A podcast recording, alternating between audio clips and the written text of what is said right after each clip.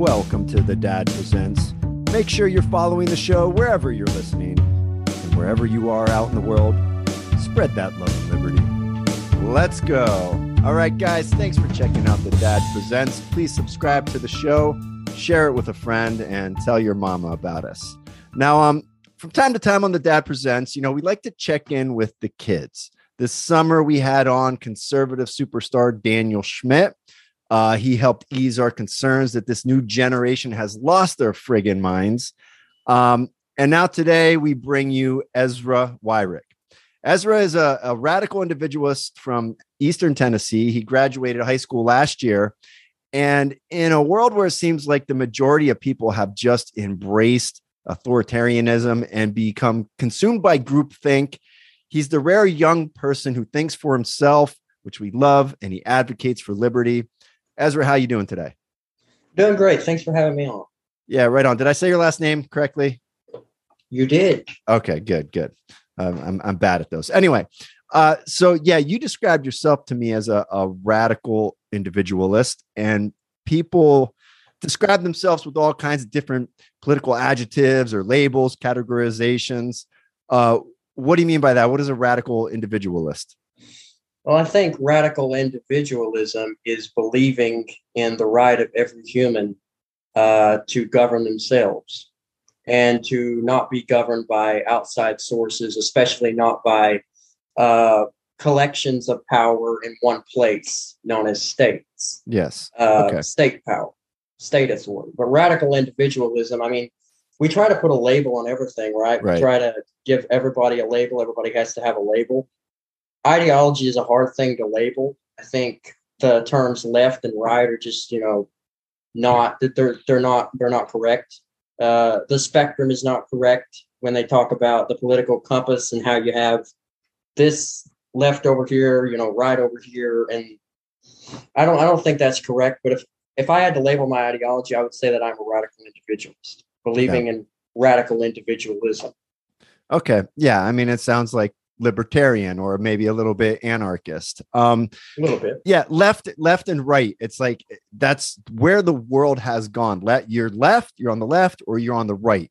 It's two choices, and depending on if you pick the left or the right, like every single one of your opinions, we now know because you're left or right and that's just not how people work like or at least that's not how people should work like you you should be left on some things you should be right on some things you should be neither of those things on some things. Like if you're if you describe yourself as i'm on the left or i'm on the right and i now know everything you believe in then you're just an you're, you're an idiot who who has no thoughts. You've just subscribed to uh you know whatever cnn or fox news tells you. You you have no thoughts of your own. You've um, chosen a tribe and you're not yeah. thinking yourself. Tribalism. Tribalism. Exactly. Yes. Okay. So, um, when I graduated high school, okay, so you just graduated. When I graduated high school, college cost at that time cost me 40 grand a year, which I thought was outrageous. Now we're talking way back in the 90s before you were born. That's when I went to college. I'm that old. Um, and when I when I graduated, I owed well into the six figures, and it took me creating a business and then selling that business for you know seven figures 25 years later after the fact to actually pay all of this. So the economy when I graduated was scary. It was, it was scary, but com- compared to what we're looking at today, compared to what you kids are looking at today, um, this economic death spiral, we we had a cakewalk. So how concerned are you, and how concerned are most kids your age about your economic future? Very concerned, um, because kids, you know, 18, 19, 20 year old, or they, they get out of high school, they go to, they might go to college, they might not. Maybe they go to trade school, maybe they find, you know, another career path, maybe they go into real estate, whatever the case may be, uh, depending on whether or not they want to go to college. Um, but they don't have a lot of money. I yeah. mean, uh, they they tend to you know have a job here and there. Maybe some they're looking for employment. They're uh, they're weighing their options. You know, they're just basically you know hanging out but you can't really do that whenever the economy is, you know, is not in the right place. If you don't have a strong economy, the young people, you know, the young people, they want to uh, they want to wait around a little while, see what job they want to get into, what career they want to get into. The problem is that these students uh, when inflation is so high, uh, when when the cost of everything is just skyrocketing, it's very hard for young people, very hard, especially for students, to you know get their foot in the door of real life because it makes it makes it, it makes it a lot harder. Um, yeah, it make, makes it a lot harder, especially gas prices. Whenever teenagers start driving, they get the driver's license.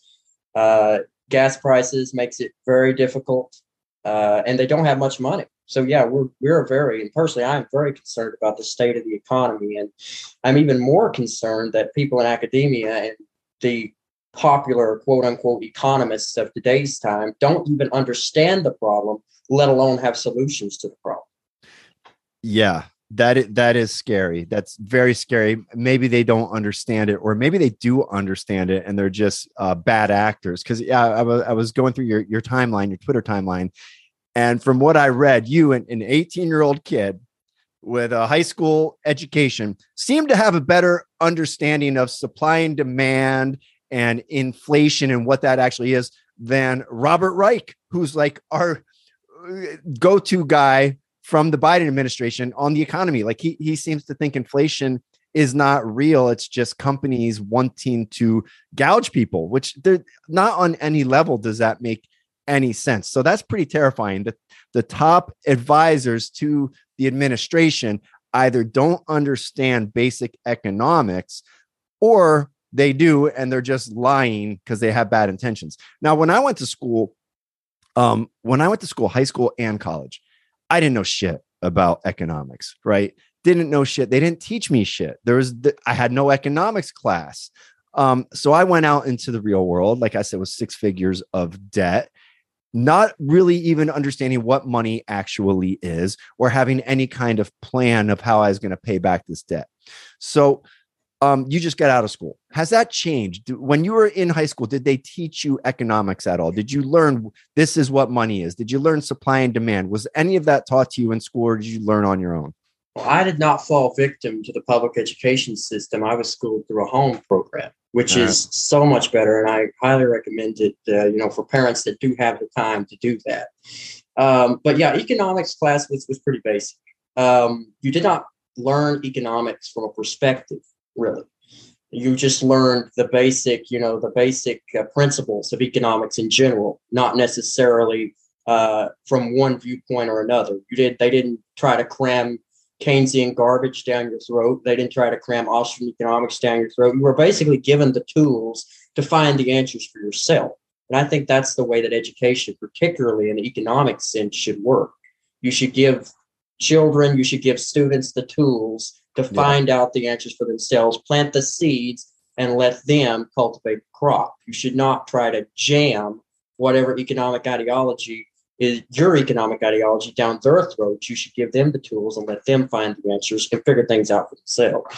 Yeah, you're talking about. I come from a family of teachers. Um, my my dad, my mom, uh, my sister, and what you're talking about is teaching kids how to uh, think, teaching them how to, think, how to think, teaching them how to process logic, which is why you know like math and whatnot is important because math is logic rather than just filling their head with ideas. Like my kids come home from school now um, and my fifth grader for the for this entire semester which starts in august we're now in october they've spent the entire semester trying to memorize the 50 states and the capitals. And my wife every night is working with him on this stuff and pulling her hair out and they're fighting. I'm like this is fucking nonsense. Like who gives a shit who who actually gives a shit? Like teach my child.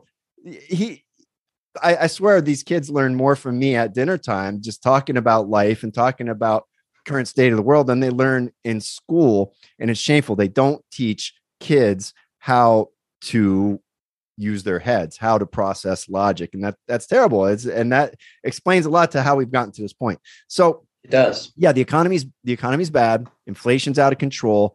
It's tough for kids number one, if you're going to school, school so much. Number two, if you're not going to school, trying to get out there and and uh, start your life out, you got the the cost of gas. What is your actual plan? What are you going to do? Well, you know, I have a lot of opportunities. Incidentally, my Twitter commentary has turned a lot of heads, and uh, I have had I have had offers, and uh, I'm actually going offers. To, you mean like job offers? Okay. Job offers. Yep, job offers. And I'm actually going to San Antonio to talk with someone about a job offer out there. You know, in this sphere, in the movement, the liberty movement. Uh, activism is is a big thing, but you know, you can't make much money doing activism. Yeah. Uh, so you know, communications is another thing. You can make some money doing communications for organizations, uh, but then but then there's always you know other opportunities. There's always the opportunity to pass on knowledge. I mean, uh, people talk to me about you know maybe taking a job in the future teaching at a charter school, teaching economics, uh, which I actually think is is a great option. Um, but I mean, I'm not really certain. You know, at this point, it's like the crossroads in life, right? You don't know whether you want to go to college, you don't know what you want to do. You just want to do something until you can make those decisions. You have to have a little bit of sustenance to, you know, before you can make those kind of decisions. And it makes it hard in this economy to do that because you have to have you have to be making enough money in the first place. And Yeah. uh, with inflation, it's very hard to do that. Yeah. Yeah. Well, you said there's not mu- mu- much money in activism. There's not much money in the kind of activism you're doing, which is for liberty. Right. Mhm. But if you want to be a fucking sellout and go work for the Republicans, you could you could make a decent living, right? Because you're Mhm. getting you get you got that whole party behind you and you got that all that state of corruption behind you. And that explains why so many of the the biggest young talent they do sell out they do sell out because they're trying to make a living you got to look out for yourself um and you also also mentioned possibly teaching economics um i i don't know the laws on that but i would assume for you to do that you would then have to first go to a four year school get a bachelor's degree and then you're in that that whole cycle like is is that what that would require for you Not with a charter school. All you have Okay. to have is a high school education to teach at a charter school. The the rules are a lot more, you know, you know, the rule the rules are a lot more lax because it's not a government monopoly. It's uh they actually let people teach that want to teach. You don't have to go to a four year school. Gotcha. So a charter school is not under the the same rules as the public schools. Exactly.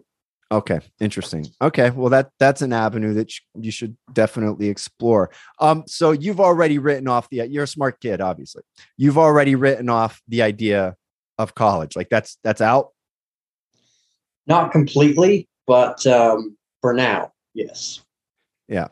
Um, so I went to college. I've regretted it since. I mean, I had I had a great time in college. I partied my ass off. I, I had a I had a good time, but I didn't have a hundred thousand dollars of debt. Good time, you know what I mean? And it Mhm. set me up in a situation where I then had to go and have a career um, and start a business in the field I was educated in, just in order to make that monthly uh, debt payment.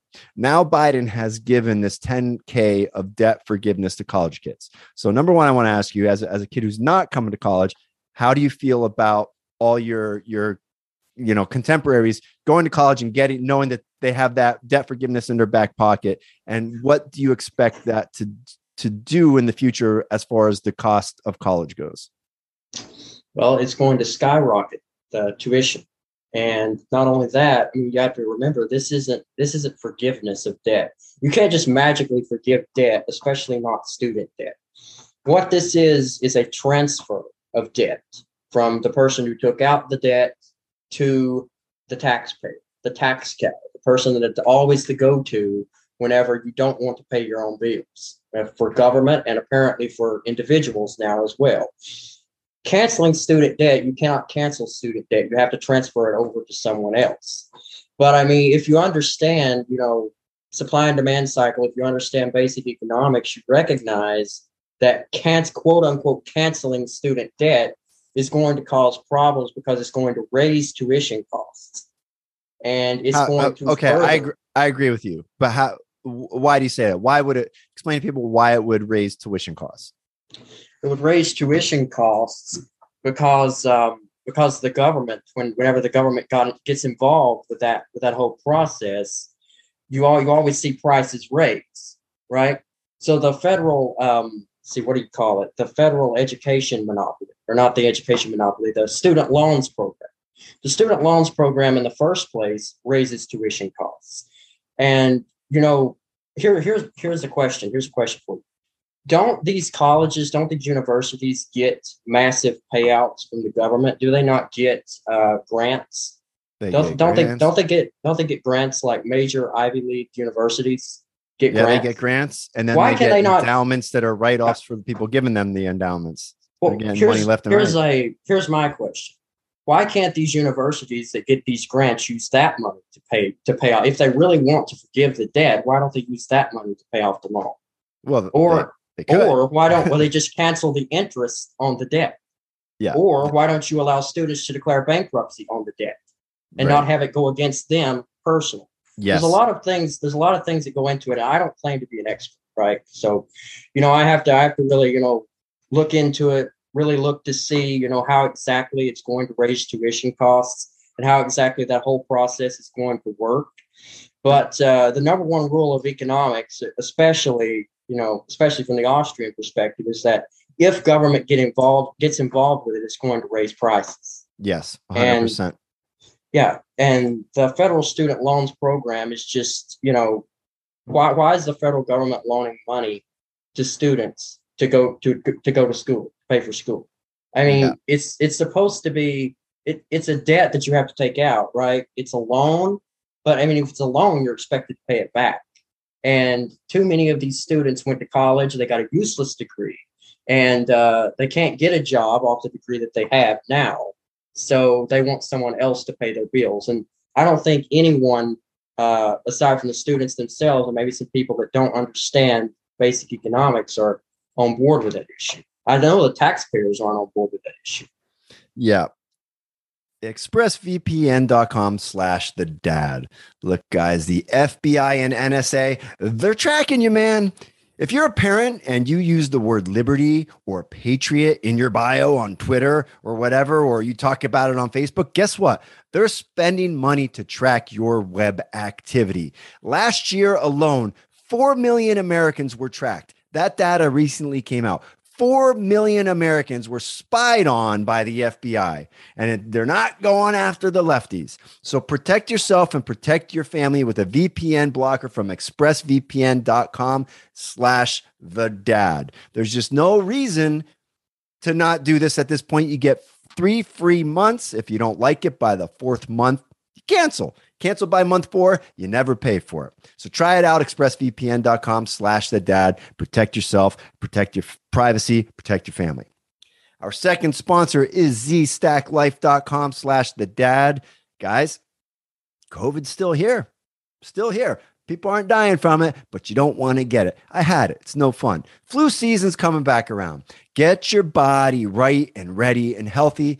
Exercise, eat right, and get all the vitamins you need for a strong immune system in one dose from Z Stack Life, which was created by the great Dr. Zelenko, who was one of the first brave doctors to stand up and fight against the COVID regime. Go to zstacklife.com slash the dad, get 15% off, get your body right. Let's get back into the show. Yeah, you, you hit on a few things, right? So you you mentioned uh, bankruptcy. So I, I went through a bankruptcy. I got caught up in the last uh, real estate bubble, 2000. What was that like? 2008. I started buying houses in 2004. I worked hard. I was paying down my debt. I had a little extra money. I'm like, let's buy a house. Then, of course, because of this government program that anybody could get uh, a home loan, uh, the the value of my home started exploding because everybody was buying a house and people were paying interest only on these mortgages. So they're not even paying their mortgage, just paying the interest on the mortgage. Which, by the way, oh, in five years that mortgage rate is going to change. So the whole thing was just set up to be a disaster from the start. And I was a little bit older than you, probably about 24, 25. Didn't know shit about the economy. All I know is I bought a house and it doubled in value in a year. So I took a I took a loan on that house and I bought three more houses. By 2008, I had eight houses. The whole thing fell apart. I declared bankruptcy because they were all upside down. But oh, guess what? My student debt, I couldn't get out of that debt. That bankruptcy did not solve that. Could not get out of it. So that was clearly a deal between the bankers and and the colleges and government to protect those interests. So I couldn't get out of that debt. So no now number 1, if you know that nobody can get out of that debt, of course you're going to raise the prices. Number 2, the government got involved in giving student loans. So anybody essentially can qualify for a student loan, whether they have the Mhm. means to pay for it or not. Anybody in the country, if they want to go to college, can can qualify for a loan, no matter what they're going to major in, no matter matter of their capacity to pay that back, no matter of their family's capacity to pay that back. So they're Mhm. going to get the loan. There's and they cannot ever get out of that loan. So these these colleges, well, they're businesses. They're going to jack that price up. Why if if you're going to if I'm selling cars and I know that the government is going to help people buy those cars and that if people can't pay for the mo- money they borrowed to buy those cars that they're going to be enslaved to me forever well i'm going to charge a million dollars per car and that's, that's the economics of the issue. Yeah, yes, that's that's what's happening and that's that's what nobody looks at. That's what nobody looks at. You know, even myself, even other people that talk about it, you know, you don't really you don't really look into you know the economics of the issue. People that do look into the economics of the issue, you know, should be admired because most people don't do that. Most people think that just something happens and it's just happening and there's not some process there. But Right. nothing that happens, I always say every issue is an economic issue they are anything you do in your life, anything the government does, anything that private businesses do, it's an economic issue. I mean, Yep. no matter how small it is, it can all be traced back to economics. I think economics is an all encompassing science Yes. because you can It's pretty much say anything is an economic issue. it, it it's absolutely everything and I, I don't know if you've heard the old expression follow the money but if you Mhm. want to find the center of any problem or any corruption follow the money trail and you're going to get your answer out of it yeah absolutely. Yep. um okay switching switching i want to come back to economics but switching to something a a little more fun um and relevant. When i was your age when i was 18 100 years ago the only thing i cared about at your age was getting girls to show me their boobs. That's it. That was that was the only thought on my mind at all times. Now now kids today in in general you guys I, I see it in my kids i see it in their friends you grow up and mature much faster. Um and you're more worldly. People young kids know more than we knew. We were we were a bunch of dumb shits. Why do you think this is? Uh, why do you think kids grow up faster today? Is it te- is it necessity? Technology the spread of information television? What is it?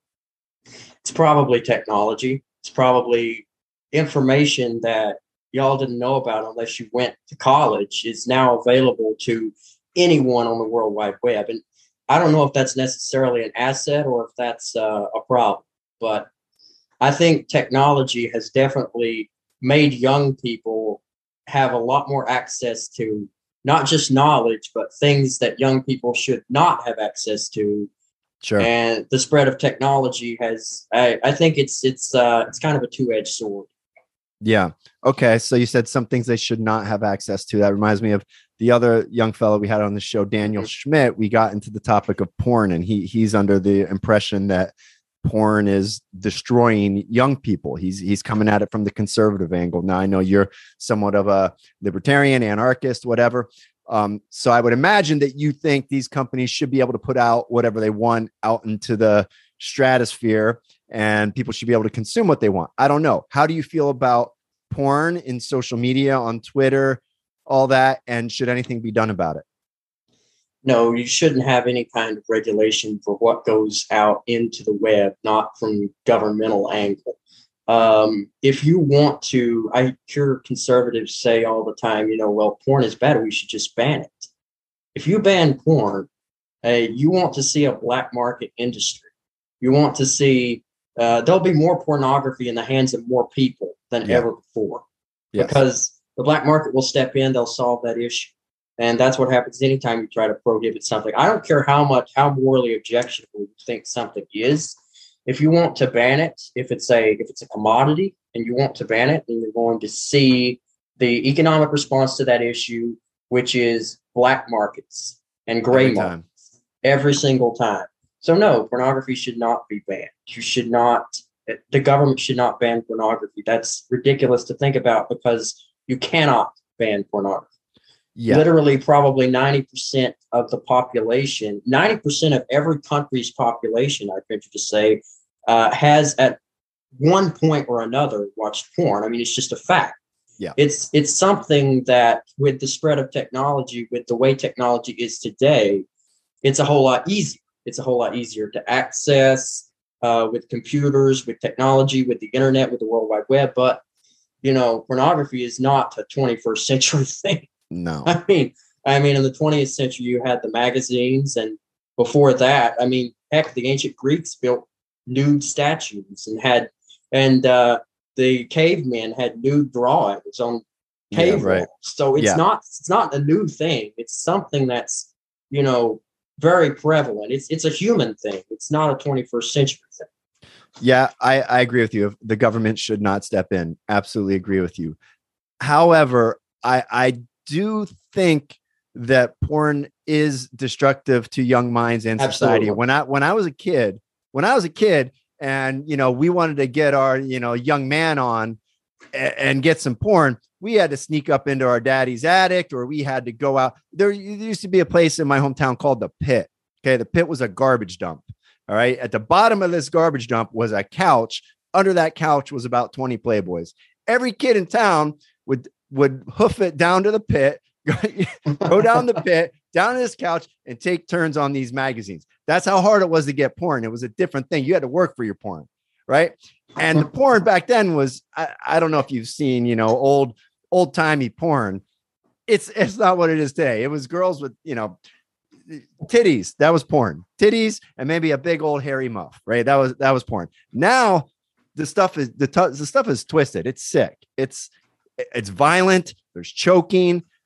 I don't think it's good for young men or young women to see to to get their ideas of sexuality No, it's not these because it creates images. it creates a false pretense. It creates false it creates false expectations. Yes. Uh, like if you think you're going to, I mean, if you're going to have those, if you think you're going to have those experiences like that are fantasized in pornography, then you're you're not, you're not, and you're going to be disappointed with the actual experiences. or and that's or you're going as a, a young lady, you might think y- you need to do these kind of things. You might need to Yeah. let a guy choke you, or yeah, you know, or as a young man, you might think that's a normal way to express your love to a woman. So yeah, we both Mhm. agree it's we both agree it's a problem. We oh, both yeah. agree government should not step in and do something about it. So what the hell's the solution? What what happens? there isn't one. There is no solution. I mean, you you can't you, you can't have a solution to something like that. I mean, for some problems, there just simply isn't a solution. Solution to pornography, solution to you know a hypersexualized society, which is what I feel like we have today. We have a hypersexual society. Only real solution is to change culture, and Yeah. there are Well, there's only your a couple solution. of- there are only a couple of avenues to change culture. Um, I mean, you can't really change culture overnight, and you can't change culture via government. You can only change culture uh, via adherence to religion, you know, religious principles, whatever the case may be, just general morality of a society. I mean, I think we've progressed some from the days of the ancient Greeks, whenever a bunch of old, you know, uh, philosopher philosopher people uh, it was considered completely normal for them to, you know, have experiences with young boys, and it was considered part of their culture. I think we've definitely progressed beyond that, and definitely realized that that is messed up. But we're still a but, very you know- species. Interesting you say that. We've we've we've come around to to to understand that's wrong, but it seems like we've started sexualizing children again. We have. uh, and we're now and it seems like we may be entering a new era where we're starting to look at the we're normalizing those things you know they're not they're not if you want to have sex with a, a young boy now you're not a pedophile you're a minor attracted person like that's a dangerous first step you know like culture's kind of you, you change the language and you change the culture It is. It's very dangerous. Um, and you have to be careful how you approach that issue because if libertarians say the words age of consent, everybody thinks we're, you know, crazy. Um, but you know, at the end of the day, govern you know, government sets the government sets the rules. Government picks a number. Uh, I think 18 is probably a good number. Some people would say it should be higher. Uh, it's 16 in some states. Around the world, it can be a lot lower. It can be a lot higher. Uh, at the end of the day, I think people, even if you disagree with, like, you think it should be younger, you think it should be older. I think there's a general agreement on what's not okay. Uh, Yeah. a 20, yeah, a 20 year old should not be hanging around with a 10 year old. I mean, that's just common sense. Uh, but as far as the laws go, I mean, you know, it's whatever. It's whatever. Um, government will pick their numbers, government will set their rules, and people will adhere to them. And the people that don't adhere to them wouldn't adhere to them in the first place, even if they didn't exist. They're going to do what they want. Yeah, I, I agree. Now, you, you, also said that we're, we're living in a, a highly sexualized society. I think we are. I, are we though? Because here's what here's what I want to ask you. I like I said when I was your age, that's all I thought about. I think that's natural for for young men. You're being flooded with hormones. I've I've often said that um, you know, we should take boys when they hit puberty and lock them in a cage, throw raw meat and porn at them, leave them there for a decade, and not not let them out of that cage till they get it out of their systems. Like like young men, at least when I was that age, young men were just live wires, right? I read a lot of statistics now that young people have just stopped having sex. Is that is do you not buy into that? Do you not think that's true? Young people have not stopped having sex. Young people have stopped having kids. Okay. And that's a problem because that decreases the birth rate. And uh, especially whenever you have a, a strong anti immigration angle uh, coming from the political scene, that's also a problem. Because if you have a low birth rate, you have you need immigration to offset and I don't think conservatives get it. They don't they don't understand that immigration is a positive. But I mean, not to stray too far into the weeds, but that's that's one angle. I don't think young people have stopped having sex. Young people are having more sex than ever. I mean, I mean, you got uh, colleges, even high schools. Like, it's it's still young people are just as sexual as ever, if not more so, with uh, the uh, the spread of technology and the fast spread of information. You know, at right at your fingertips. But I okay. do think there are some people out there, uh, some young people who uh, don't want, you know, don't want to do that because they feel like it's not gratifying enough. There's some people out there that feel like um, pornography is a more gratifying experience than actual sex, and that's a huge issue, especially especially when you consider the fact that the birth rate is so low. And I don't think it's it's even it's not even sex. It's like um, well, there's abortion, obviously, that's one angle. And uh, then there's young people that simply just don't want to have children because they feel like bringing kids into the into this world would be uh, a crime of some sort. Like it would be a crime against future generations because you're bringing them into an uncertain world. And yeah. if everybody had that mentality, we'd go extinct. So yeah, yeah it's a problem young people. Well, there's also a lot of people. A lot of young people also don't want to have kids. Getting back to the economic issue, can't afford it. Mm-hmm. Right. Yep. Yeah. And uh, an economy that does not allow to, for starting a family. If you can't have kids because the economy is that bad, then uh, that's an economy teetering on the brink of collapse. Yeah. Um, well, yeah, we're out here in California, and I I ran my own business that did very well, and even my wife my wife worked even us, we waited to have kids because it just it wasn't financially it would have been put us in a very bad spot had we done it right off the bat. So if a middle if a upper middle class family is hesitant to have kids, and nobody has, you know, I came from a family of five. Nobody has five kids anymore unless you're on, you know, the government tit. Those are the only people doing it, and they're doing it so that they can get a bigger check from the government. welfare kings and welfare yeah, queens. That's not good. That's not good. So those are the wrong people that are populating all the kids. Um, we we're in trouble if upper middle class families can't afford families. Yep, we're in yeah. big trouble. Yeah, um, I feel that um, you said earlier everything everything comes back to economics and I, I, think that's so true i feel that a lot of society gets trapped in these silly social arguments like like gay marriage, marijuana, that kind of stuff. And I, I think they're just, dis- for the most part, those are distractions that turn people against each other and get them we they get us fighting with each other over these social issues that really aren't all that important and while we're fighting with each other they just rob us blind that's what's happening we're getting fucked we're getting fucked from the elites whether you're a democrat a republican libertarian whatever they're screwing you they're stealing your money while you're arguing about trans bathrooms right? Um so number one i guess how I, basically I, I, feel like they have trans people they have the right to change their gender right? They have that right. That's up yeah. to them. Our tax dollars should not pay for it trans women shouldn't be competing against regular women but i really don't care that much. It's just not that important. How do you feel about these issues and how do people your age largely feel about these issues? Is it on the forefront of their mind is the most important thing to them or do or do young people get that they're just like being distracted? Uh, Gen Z is tends to be a lot more liberal on cultural issues. Um, but you know, personally, I feel like yeah, trans individuals do have a right to do whatever. You have a right to do whatever you want with your own body. Um, the problem arises whenever you try to force any ideology, not just gender ideology, on children, or you try to groom them, quote unquote, to uh, adhere to that kind of a lifestyle. You try to I don't want to say normalize because, you know, normalization, destigmatization is not necessarily a bad thing, but it is whenever you're trying to force it on children. Uh, you know, we move forward, we progress as a society, but the wheels of progress are turning, and I think they're turning too fast right now.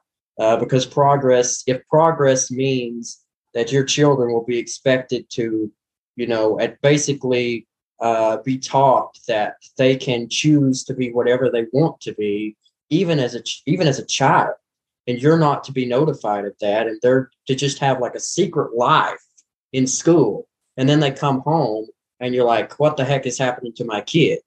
No, that's that's not acceptable. Uh, that's not acceptable on any basis. And it's not acceptable that you try to push any kind of ideology on children. I don't care if it's gender ideology. I don't care what it is. You should not push your uh, lifestyle onto children. Yeah, that shouldn't be going on in schools. Period. Um, you said you said it. There's an attempt to normalize it. Uh, I don't see. We're here in California. It's normalized. It's been normalized. My my 13 year old tells me he he legit tells me that every girl in his school that he knows except for five is either gay or bi or trans. We're talking at a school of 300 girls. This is his statement about it. So clearly, it's been normalized. It's even become a bit of a, a, a fad because there's no way all those girls are actually gay or bi or trans. It's not exactly possible. Exactly. It's the is cool it the same? Now right? you didn't go to you didn't go to public school, but is it like that in Eastern Tennessee? I can't imagine it is. No.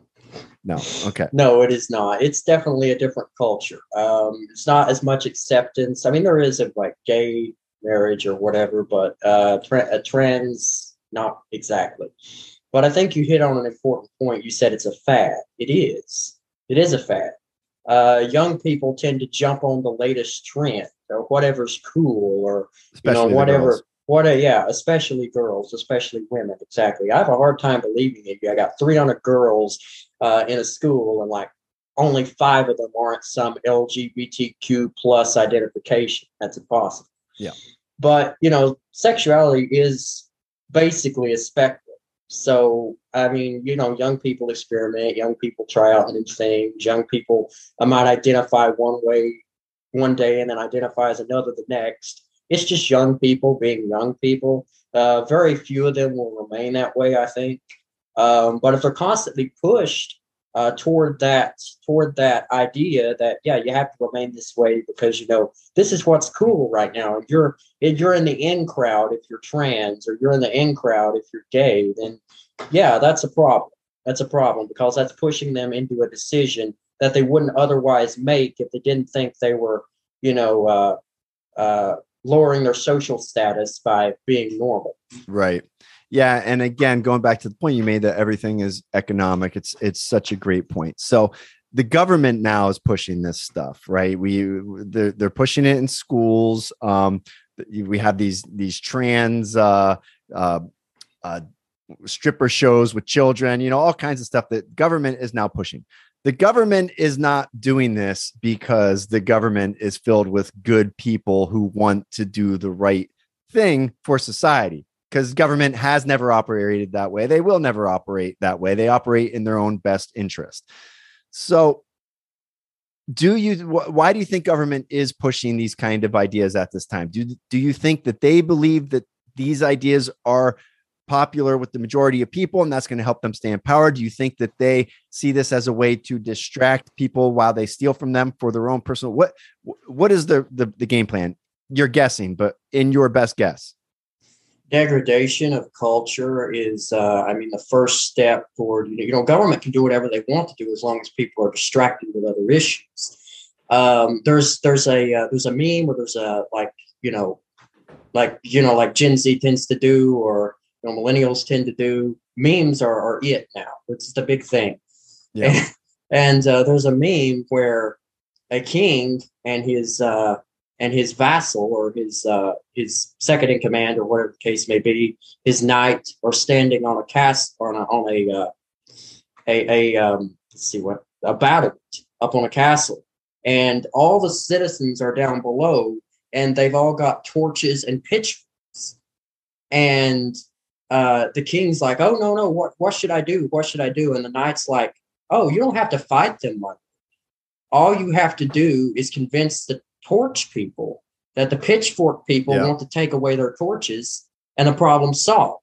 Mm-hmm. So if you distract people with other issues, if you uh, if you distract people with cultural issues, if you degrade society enough where you have reactionaries that say, okay, this is crazy. We're going to do this, that, and the other thing. And then you have people on the opposite side of that spectrum say, oh, no, this is good. This is progress. And those two are just in an endless game of tug of war, mm-hmm. you know, dictating policy from the governmental level uh, to further their own ends. They're not paying attention to the fact that they're being robbed blind by the government. They're not paying attention to, to the fact that their tax dollars are going towards endless wars. They're not paying attention to the fact that the government is printing trillions of dollars and screwing future generations. And even people that are alive today are being screwed on the economic front. But you don't really pay attention too much to the economic issues if you've got cultural issues in your yep. face being shoved into your face 24 7, 365.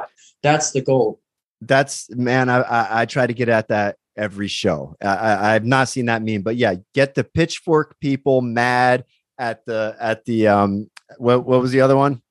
At the torch people. At the torch people. Get the pitchfork people mad at the torch people. They're fighting with each other, and then you rob them both blind. That's what happens. Government corporations use government, which is the most powerful entity on earth. They use government as their tool to steal from us. They distract us with these these stupid arguments about nothing, get us fighting with each other, and then they use government to steal from us. Government helps them steal from us, and in exchange, they give the people in government money to uh, further their campaigns and help them stay in power. It's a tit quid for tat. pro quo relationship. Tit for tat, quid yep. pro quo, whatever you want to say. That's what it is, and we're the ones getting screwed. And it's good that at least some young people get that and i'm glad you're not caught up in all the, the the nonsense of these these arguments don't be a pitchfork person don't be a torch person it's it's it's yeah, stupid exactly. it's just so given that everything is economic where we've established that uh, how do you feel I, i've been big into bitcoin since about 2014 i i feel that everything is economic and most economic problems can be traced back back to the fact that all of our money is controlled by government and the Federal Reserve. And there's no fix for that except to abolish the Federal Reserve or usurp their power by creating some new money. Therein lies Bitcoin. So I've been a bit big advocate for Bitcoin. I feel it can fix the economy because it, it gives the power back to us. How do you feel about Bitcoin? How do you feel about crypto in general? Bitcoin is a is a positive uh, because it is a decentralized cryptocurrency. Government cannot control it, and that's why they're afraid of it. Uh, they want to regulate it, but they can't figure out a way to regulate it because the people that designed Bitcoin designed it to be impervious to government, designed it to be impervious to regulation. And anytime government has something that they don't understand and they can't control, they get very afraid of it. And they're afraid of Bitcoin. They're afraid of cryptocurrency in general, but Bitcoin seems to be the one that is, you know, the most decentralized, that it's the most you know, vile. Uh, but the problem with cryptocurrency in general, like we have to tread carefully here.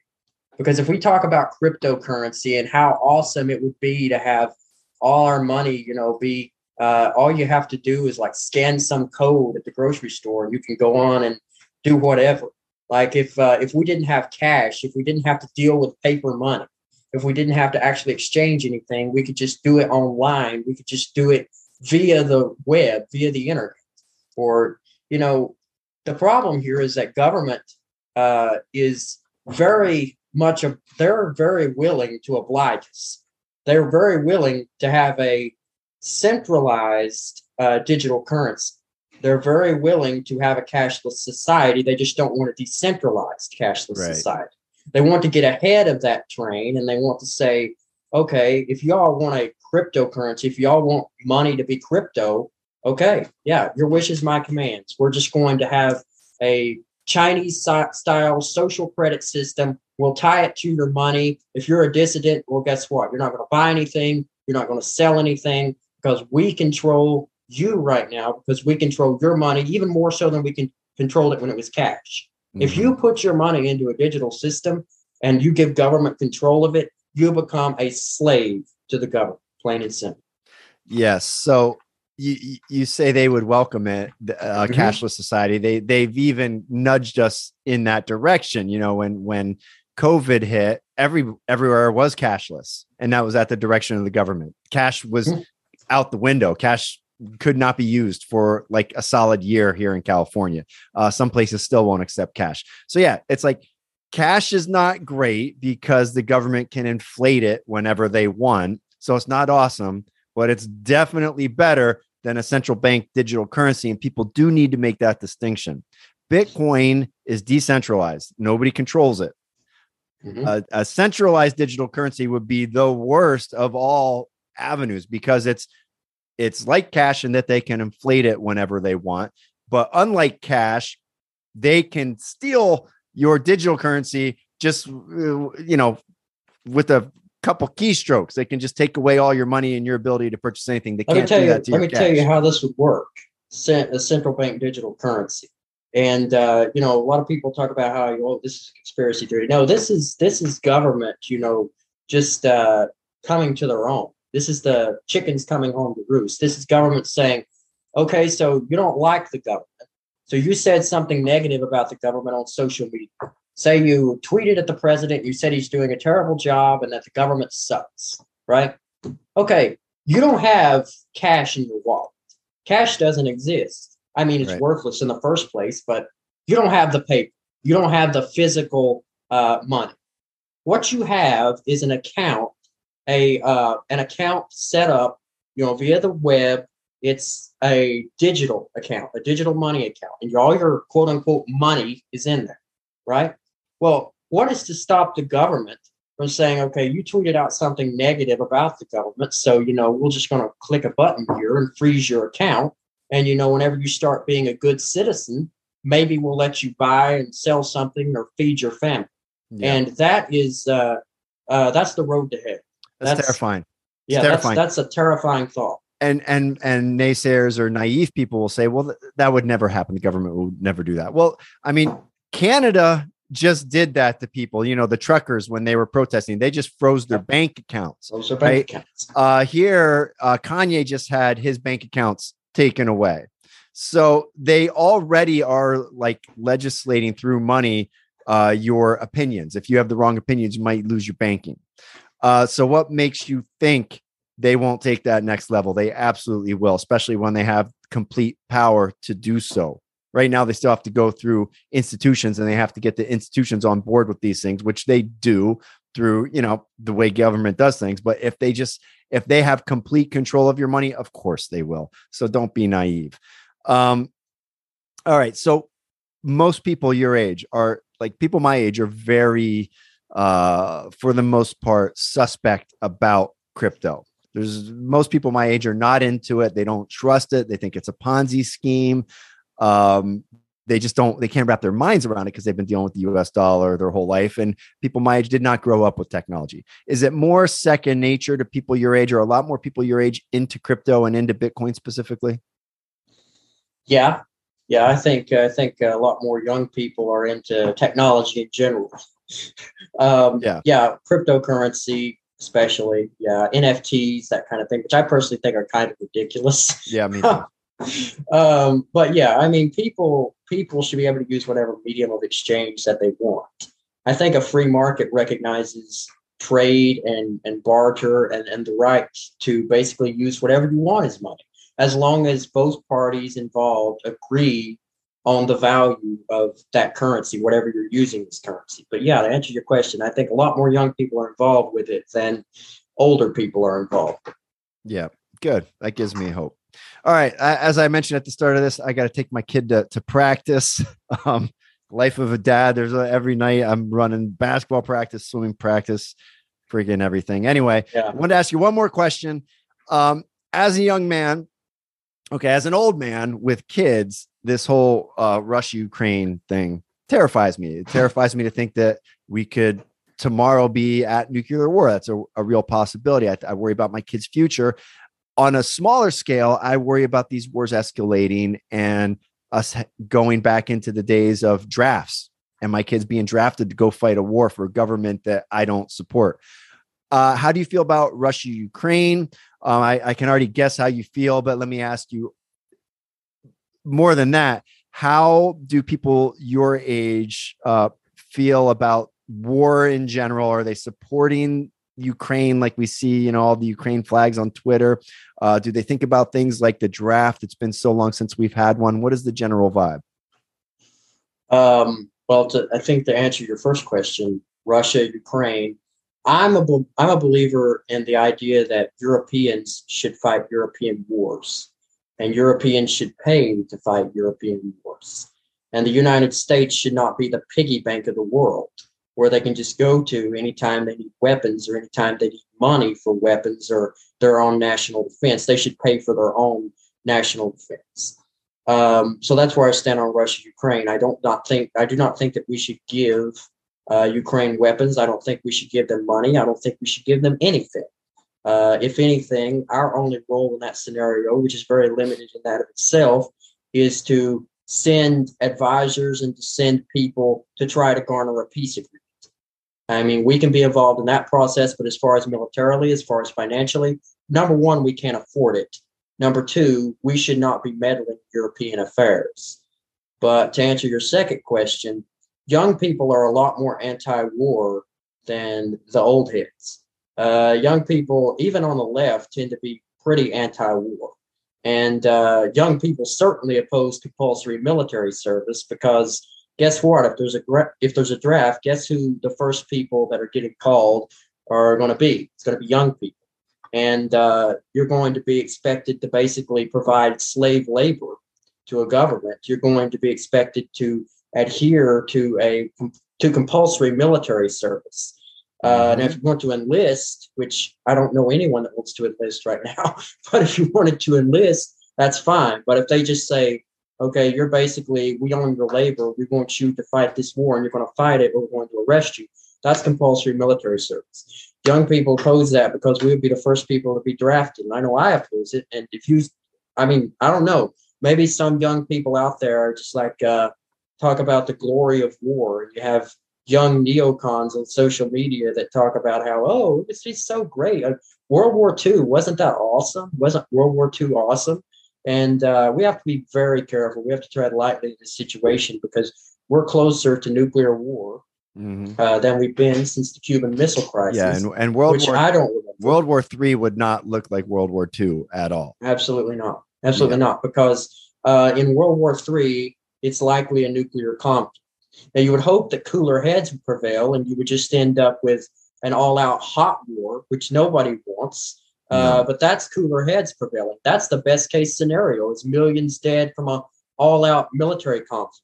Yeah. If you don't factor in nuclear weapons, yeah. so I don't think anybody that cares about humanity in general supports that. And if you do, I think there's something wrong with your mind. Yeah, it's interesting th- that you you started off there and you said even p even young people on the left are not for war, which is a, a, really interesting way to phrase it because when I was coming up, it was the left who was the, the left who was largely anti-war and the, mm-hmm. the right was gung-ho war. Yeah, and that seems to have flipped which just shows you even more how bullshit these two sides are. They're it, they have no ethics other than their own personal gain. They have no ethics, but more importantly, they have no principles. They, they can no abandon principles. their principles at a moment's notice, depending on the situation. Yes, exactly. Um, I do agree with you. We should stay out of it at almost all costs. Now, most naysayers will come back with the World War II argument. Well, if we didn't get involved in World War II and Hitler and blah blah blah, is there any point in time where you would say uh, we need to get involved in this? No, not unless not unless uh, Sarah Palin can see the Russians out of her bedroom window. yeah, yeah, I I I agree. Uh, let's leave it at that. I'm not going to try to make the other case to you. I'll let someone else come on this show who believes that there is a time when we should get involved and let them make that case. Happy I'm to debate them. Yeah, there's there's we should not be involved in any conflicts outside of our borders. It's it's not fair to the people who live here. It's not fair to the rest of the world. It's not safe. Ezra, uh, I got to run. I really appreciate you coming on the show. I I love uh, having young people on like you who who give me faith in where society is headed.